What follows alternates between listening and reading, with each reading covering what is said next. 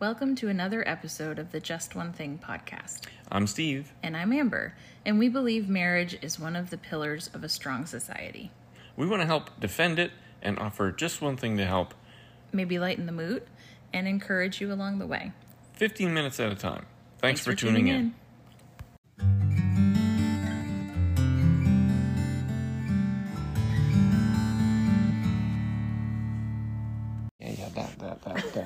That. Don't forget that. Hello again. Hello, welcome to our time called Just One Thing. So, we are circling back to something that started this whole video podcast and audio podcast. Right. I think we were thinking we should tell people to get off their phones. Yes. I think it was a simple idea. Because it's something that we had to realize that it's super easy to get sucked into your phone. Yep. Anyone? No, I guess it might have just been us. It can be a huge distraction. Yeah. We got data to prove it, too. We did a little research. Yeah. Did you know it's called fubbing? Fubbing. P-H-U-B-B-I-N-G. I didn't know that until I looked it up. No, I didn't. But it means ignoring your spouse on your phone. Which I think we are all guilty of. So you're welcome. Level or another. You're now guilty of it. No doubt it's been a problem. Yeah. And we find sometimes when we're tired, we default to it because it's numbing, right? Like it's easy. You don't have to think. You can look at something that's fun or interesting, even sometimes without realizing you're ignoring your spouse. Yeah. I mean, so it can be intentional and unintentional is what I'm trying to say. Yeah. I was going to say something. I thought I wrote it down and then I don't think I wrote it down. But like everything, everything is at your fingertips. Yes. Everything. Anything and everything. You can do anything. Yep. You can check your bank account. You can check the weather. You can check the news. It's all there. Mm-hmm. It's so enticing. But we titled this one Computer Love because we're going to ask you, who do you love? Do you love your spouse? Or do you love your phone? Because you can pick what you do with your time. And on that, you guys should create a plan. Yes. So setting up boundaries to protect your time together. Yes. We've talked about this before. See our other collected works. But you should isolate time together. And then in that time, you should definitely not have the phone part of it. Yep. You should leave your phone outside of your bedroom for a myriad of reasons. Because phones listen. Especially if you have a Samsung. It's proven. Sorry, Samsung lovers. You can look that up online. But not when you're having time with your spouse. Yeah. So I think another thing we try to be intentional with is putting our phones aside at the dinner table. Oh, absolutely. Because it impacts how we interact at the table. Mm-hmm. And there's so much good that can come from a family meal time. I also just don't want to be the dad that's on my phone when my kids have been apart from me all day. You've been apart from me all day. And like, I'm doing something else. Mm-hmm. And I just don't want to be that guy. Yeah, I don't know. I just don't think it's... I know some families who have a basket that stays in their mudroom. So when kids get home from school or parents come home from work, the phones all go in there for the evening. So it's a very physical way to say, to phones. Yes, I've said it. I don't remember where I've heard it before, but when you see somebody on their phone, doesn't it communicate? Not you, not here, and not now. Mm-hmm.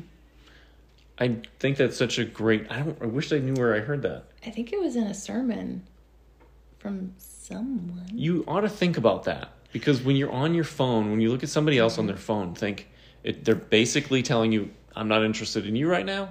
I'm not interested in being here right now. And not right now. Yeah. And we don't mean... It's like you don't mean to look that way. I mean, no. But it is what it conveys, you know. Right. And it almost gives words to whoever's feeling that way, right? So like, if you're on your phone and I'm feeling like ignored, I could say those three things. Yes. Not you. Not here. Not now. And how long does it take after you stop looking at your phone to re-enter reality in present time? When you are looking at a screen, even if it's a short amount of time, it takes 12 seconds for you to enter back into reality. It doesn't sound like much, but imagine really, that. Like your feeble human brain can't even we could re-enter be like, reality. You know, like this, just typing away, and a kid asks a question, and it actually doesn't register until 12 seconds later. Right. I mean, that really does have a big impact. Mm-hmm. And it's kind of a wake-up call. Mm-hmm. And you know what else is, we get it. You do a lot on your phone, so do we. And like, just create times when it's okay to do that. Yeah. We have isolated, we have bedtime at 7:30 or 8 for the kids, mm-hmm. and then we come down. And it's our time. And until we go to bed. Right, around about 10. But we typically will check on some things on the phone. That happens. Until we make a point when we actually kind of get annoyed with it, yeah.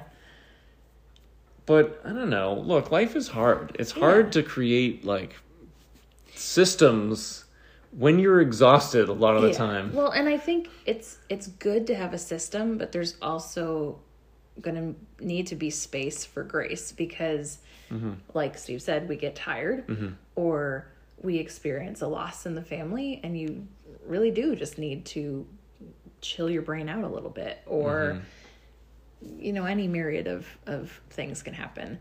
But I found that it's useful. We homeschool, and so... I try to block off times where I'm present and focused with the boys to help them. And then they know that I have scheduled time for work and I can be on my phone and they know where to access me. But just setting up those simple parameters can help. Not like a rigid, 2 p.m. to 4 p.m. is phone time. But... Yeah, being rigid never works out anyway. It might work for you and your family, but not for ours. Yeah. So anything you could do to increase eye contact is points for your marriage. You guys can communicate about that. We've talked about communication before. Yep. You have to put your big boy or big girl pants on, and you have to tell your spouse how you feel. For real. Actually, you're going to need to do that. And you can say it gently and you can say it with love. Yeah. That you're feeling ignored and that you don't feel connected unless you get a lot of eye contact. And that's completely fine. Yes. So, mealtime, we use no phones. You can increase eye contact is a great strategy. Mm-hmm. You can leave your phone outside your bedroom. You can... create times where it's okay to use your phone. Create times where it's okay, because that's fine too. Because then you don't feel like, am I going to get in trouble? We're really not big on legalism. No. Legalism is super annoying to us. So we're just trying to wake up some of our listeners. It's just good to take inventory of how things are going in your life. And if you're not looking at each other in the eye, you're not... getting quality time, it can have a huge impact. Yeah. So it's healthy really to put your phone down and be present in reality with your family and with your spouse. And I also had here, people check their phones 96 times a day, a few websites say. So, 80 to 100 times a day you look at your phone, which is once every 10 minutes. Yeah. Just a little fun stat there. But yikes. And I can tell you this. It's like, did my phone blip? I gotta check it. There's a red dot. Oh, it didn't vibrate. There's a red dot on my phone. I have to do something about it. I hate the red dots. I really hate the red dots. Notifications. Mm-hmm. Okay, so you all are on the same page with us right now. You know what's important is the most important person in your life, mm-hmm. is who you're married to, and pay attention. Yeah. You only get so much time. And we're speaking to ourselves, too. Oh, yeah. We're telling you what we have realized and our own feeble mistakes. And we get tired and we fall into bad habits. And yeah, it's just good to name what matters and mm-hmm. go back to that. On that note, I need to spend some time with Amber. We got to go. Yeah. Okay. So have a good week. And thanks for listening. We'll see you next week. Okay. Bye.